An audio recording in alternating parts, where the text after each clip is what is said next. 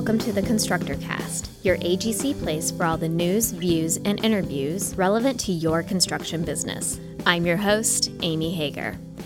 With me today is Dr. Nicholas Eberstadt, an American political economist and author of Men Without Work, which is the focus of our podcast today. Welcome, Dr. Eberstadt. Can you tell us a little more about yourself? Sure. Thank you for inviting me, Amy. I'm a, I'm a researcher at the American Enterprise Institute, a think tank in Washington. I work on demographics and economic development. I have a sick fascination with North Korea, which will not detain us on this podcast. I think the reason uh, we'll be talking today is that I uh, published a book called Men Without Work uh, America's Invisible Crisis about the long term collapse of work in America for guys, which I regard as uh, not just a social and economic problem, but also a, uh, a moral problem for our society. And I think it's manifestly also a political problem. Well, and I think that leads perfectly into why we're extremely interested in this topic because recently AGC released a study that states 70% of construction firms report they're having a hard time filling hourly craft positions, whom really represent the bulk of our construction workforce.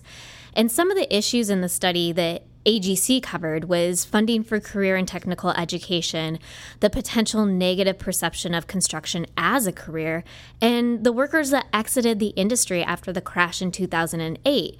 And so your book, Men Without Work, really shined a different light on the shortage. And so that's where I kind of want to start our conversation today. In short, can you explain what your research has found and um, what's the major impact? Sure. Uh, paradoxically, we have more unfilled jobs in America today than at any previous time in our history. But we also have a lower work rate, uh, employment to population ratio for men of prime working age, the uh, 25 to 54 group, than in 1940 at the tail end of the Depression. For 50 years, the proportion of men uh, without paid work has been relentlessly ratcheting upward. And critically, unlike during the Depression, the overwhelming majority of these guys who don't have work are not classically unemployed. They're not uh, without jobs but looking for them. They're checked out of the labor force altogether we have now an army of 7 million men in this critical age group who are neither working nor looking for work.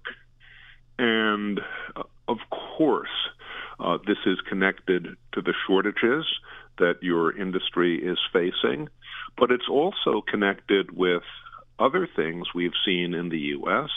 It's connected with our uh, slower pace of economic growth with our widening income and wealth gaps and with a lot of other kind of troubling big trends that we see in America today. So, in your book, um, you state, and I quote, we cannot begin to grapple with this challenge to our future unless we first understand it. So, how do you think we got here? Well, it's true that in every rich society over the last 50 years, there's been some drop off in workforce participation for prime age guys. But no country has had as bad a drop off in the rich world as we have had. We have won a race we really shouldn't want to win. There are many uh, experts um, labor economists, policymakers who say this is all a result of structural economic change, technical innovation, globalization, the decline in demand for less skilled uh, work. And there's obviously something to that. But I don't buy this as being the 100% answer to what's gone on. Mm-hmm. I mean, for one thing, if you look at the trend for the percentage of prime age guys who do not have paid work, over the last 50 years, it's almost a straight line up. And that wouldn't happen if recessions, trade shocks, uh, sudden new innovations uh, were the biggest part of the story. You couldn't get a straight line like that. Mm-hmm. Um, a couple of the other things that are happening. One of them is the rise of what we might call the um, the disability archipelago. About three out of five guys of prime working ages who are checked out of the labor force altogether are reporting at least one disability benefit. Uh, you can't live like a prince on disability, mm-hmm. but it does provide a, an alternative lifestyle, a work free lifestyle for a growing number of people, uh, which is to say, I think the program is being uh, badly misused by many, uh, kind of like uh, thwarting its original and I think quite noble purpose. The other thing which is hiding in plain sight has been the rise of an invisible felon population in our midst. We all hear about mass incarceration, and we know about the two and a half million people behind bars in America today. But only about one in ten people who has a felony in his or her background is actually behind bars. Hmm. There are about 20 million people in society as a whole, maybe a little more than 20 million, uh, who have a felony and are not behind bars. And this works out to be about one in eight adult men, uh, probably more than one in eight for the um, prime working age group. Uh, I can't be that much more precise because the government, I think, astonishingly doesn't collect information uh, on this major segment of our nation at this point. So these are a couple of the additional factors, I think, that have contributed to this, uh, I think, quite alarming situation in our country at this moment. Mm-hmm. So, then how do these issues play out geographically? Is it more pronounced in certain regions of our country? That's a very good question. Yes, it certainly is. And I mean, to make a big generalization, the problem is more acute in rural America than mm-hmm. in urban America. As someone said, uh, rural is the new inner city. But then also, it's very different uh, from one state to the next. I mean, uh, West Virginia has mm-hmm. is famously troubled with respect to the um, labor force dropout rate for prime age men. The same is true for Maine. Uh, that you can look across the map and you can see different areas that are particularly hard hit. It'll be no surprise that parts of the South and parts of Appalachia are very hard hit.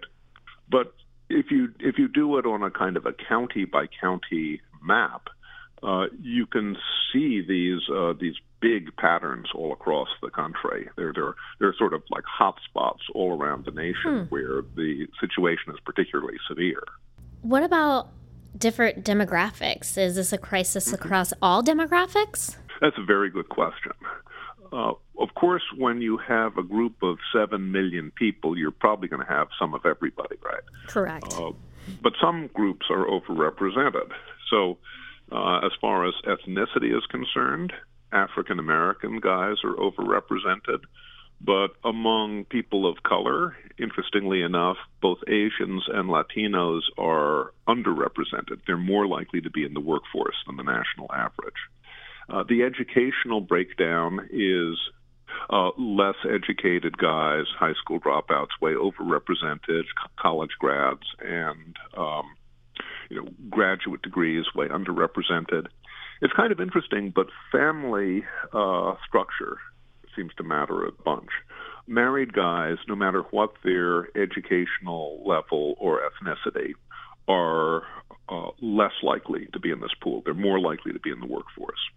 Never married guys, exactly the opposite. And hmm. uh, immigration matters as well. Guys who are born in this country are more likely to be out of the workforce foreign born guys, no matter what their ethnicity, whether they're black or white or Asian or Hispanic, they're more likely to be in the workforce. Uh, so these are the kind of the big trends that one sees uh, across society as a whole. Mm-hmm. So, one thing that pops into my mind is you know, we've made strides to increase the female workforce participation since the 1950s, mm-hmm. but since April of 2000, the female participation rate has declined in the US while other economically developed countries continue to rise. So why why did you choose to focus on the decline of the male participation rate instead of the overall decline in the workforce participation rate across the US? Oh, I'm glad you asked that question. Yes, um, it is true that we've had we've had a problem for both men and women for basically all of our new century, with uh, with work rates and labor force participation rates basically declining for both men and women. Uh, there's something pretty serious afoot there. The reason I did this on men rather than on everybody or men and women is because the trend for men has been going on for so much longer and because the dimensions of it are so much larger than this newer, but I think very worrisome problem for women. Um, if you if you look at the problem for guys by themselves, if, if we were back, if we controlled for changing age structure, you know, for the graying of society, if we mm-hmm. took that into account, uh, and we took the increase in adult education into account, we would still have a deficit of almost 10 million jobs for working age men compared to the work rates of the of the mid 1960s. I mean, okay. it's absolutely enormous. Now, I, I'm certainly not saying that the several million job deficit for women is a trivial matter. I wrote another paper all about that. Yeah, uh, you know, that's another podcast. but it's, it's another podcast. But it's because this trend for men has been going on for half a century, and because its magnitude is so is so very large. I wanted to focus on that one first. That makes sense. It's a little bit more easily digestible, I guess you could say, when you do focus on just the one topic or the one area. Well, Amy, can I say one thing about this? Yeah. I mean, there's also very important and I think also troubling differences between the men and the women who are checked out of the workforce. Okay. Um, so not not quite half, forty percent of uh, working age women who are not in the workforce uh, are out because they say they're caring for kids or caring for other people. Mm-hmm. The proportion of men who are out of the workforce because they say they're caring for other people is basically a rounding error. I mean, it's it's tiny. Yeah. Uh, there is a care chasm between men not in the workforce and women not in the workforce. And when you look at what the men who are not in the workforce say they do with their day, it's really troublesome. Um, about a tenth, as I said, are adult students, and they're you know getting ready to get back in the workforce with improved skills. Mm-hmm. Uh, their time use patterns look more or less like employed men. But the overwhelming majority who are neither employed nor in education or training uh, look really dispiriting. They basically don't do civil society. Uh, hmm. Very, very little worship, volunteering, charitable activity uh, as mentioned, even though they have uh, seemingly nothing but time on their hands, uh, surprisingly little help with kids or other people around the house, surprisingly little in the way of household chores. What they report doing is watching, whether it's uh, TV or um, DVDs or internet or whatever. They report an average of 2,100 hours a year watching. Okay, it's like it's a full time job. Mm-hmm. And from other information that we now have, um, those same guys, about half of them report that they're taking pain pills every day. Uh, so it's not just playing World of Warcraft, you know, it's uh, spending all day playing World of Warcraft stoned. Mm-hmm. It's a really frightening uh, transformation for a large part of our society. So, Dr. Eberstadt, in your mind, how can we fix this? How can we really increase that workforce participation rate? In in my book, uh, Men Without Work, I'm a little bit cautious about uh, being kind of a know-it-all on this. Mm-hmm. I don't think that I have the perfect 10-point plan or anything like that. actually, I think it's most important for people to come from all different sorts of perspectives and offer their own suggestions so that we have all sorts of different uh, people from all across the public square kind of committed to redressing this grave ill. For what it's worth, I mean, I would uh, focus on three or four things myself. Mm-hmm. I mean, number one, skill training. I mean, college is not for everybody, but everybody needs to have a skill if they're going to be able to support themselves. And I think our public K through 12 school system does an unacceptably poor job of inculcating skills into its graduates. It's very uneven. I mean, there's some places that are great, and there's some places that sure aren't great. So that's one thing we could do. Uh, another thing we can do, I think, is to try to revitalize small business. For almost 40 years, the startup rate of new businesses in America has been going down. And some of that is probably related to the tax and regulatory burden, both from Washington and from localities on small businesses. Um, I mean, Apple and Amazon, they're neat, they're amazing, they've got great services. They don't employ a lot of people. The mm-hmm. um, the job generators in America are the little businesses. And if the little businesses aren't healthy, our job generation isn't going to be healthy.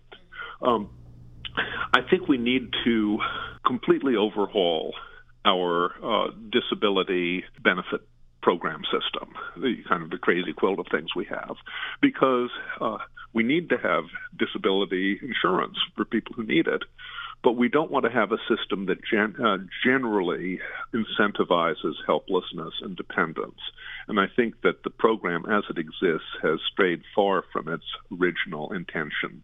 Uh, we'd be much better served, I think, with a work first principle in our uh, social welfare uh, systems. And finally, uh, if we've got 20 million people with felonies in their backgrounds and we basically don't know practically anything about their circumstances, that's mm-hmm. terrible. Hmm. Um, we need to have evidence, to have an evidence based approach to reentry for the millions of people who have paid their debt to society who don't pose a threat and uh, who want to work. You know, unlocking the value in that population would be great for them, great for society. It's a win-win, but we have to be interested in doing that. Well, there's there's two things that you kind of mentioned that I want to relate back to the AGC study. And just as I said at the top of the podcast, you know, we found that 70% of the construction firms reported difficulty in filling the hourly craft wage position. Yep. Based on your yeah. research, what, if anything, do you think construction owners can do to bring new workers into this industry? Well, um, it would be a lot easier if the government had uh, more information on uh, some of these men without work and, mm-hmm. and uh, the ones who are in the shadows that I mentioned already. That would be, but that's apparently not going to happen anytime soon. I think probably a lot of what needs to be done is going to be done locally rather than by Uncle Sam or by yeah. uh, by the government. Training, you know, skills are important. The the importance of just being drug free uh, and showing up reliably for work is terribly important. Mm-hmm. We might get a little bit more of that if we had disability insurance uh, reform, the same way that we had that for single mothers when we had welfare uh, reform. Um, but I, I think that probably an awful lot of this is going to have to be done in communities by employers or maybe by um, by groups of employers or associations of employers to try to set down the norms and the skill needs and to try to help uh, uh, help arrange for the sorts of training that's necessary. And that flows right into my next kind of question and thought. We're mentioning education and training, and here at AGC, one solution we've been offering is funding for career and technical schools. But do you think we need to change the signal that we're actually sending to students? So currently, you know, we tell them go to college. But if the message was to change to there's a variety of career paths, maybe go to college, maybe go to craft school or trade school. So, do you think a social change like that could help? Oh, I'm so glad you asked that. Yeah, 100%. 100%. Uh, like I said, college isn't for everybody, but skills are essential for everybody. We have this kind of uh, sociological problem, I guess it is, in the United States, where the uh, you know, kind of the career counselors uh, in high school uh, who are you know college grads look in the mirror and say, "You should be like me." Right. Right. yeah. And uh, not everybody should be like them. And there are lots of uh, there are lots of paths to uh, really good incomes that don't include the words BA, right? And we've failed in both uh, stigmatizing home economics, stigmatizing shop, stigmatizing the vocational track uh, that provide essential skills for adults. Mm-hmm. So, uh, 100%, uh, you know, the vocational track uh, should be ratified and praised. And actually, the K through 12 system should be doing a much better job of uh, helping people who want to get these skills obtain them rather than snobbing them. Well, we're almost out of time today. And so, if there is one last message or one last thought that you want to leave with our listeners, what would that be? This is a this is a case where the interests of your industry and the interests of our nation are totally in uh, alignment for mm-hmm. the U.S. We're all in this one together, and uh, you know, redressing the men without work problem is not just good for general contractors; it's good for our nation as a whole. So, mm-hmm. you know, every everybody's in this one together. Right. I think I could agree with you on that, definitely. Well, I want to thank you, Dr. Eberstadt, for taking time today. And for those of you listening, if you'd like to learn more about workforce development and the AGC study, you can visit www.agc.org/workforce. Thank you for listening, and this has been the AGC Constructor Cast.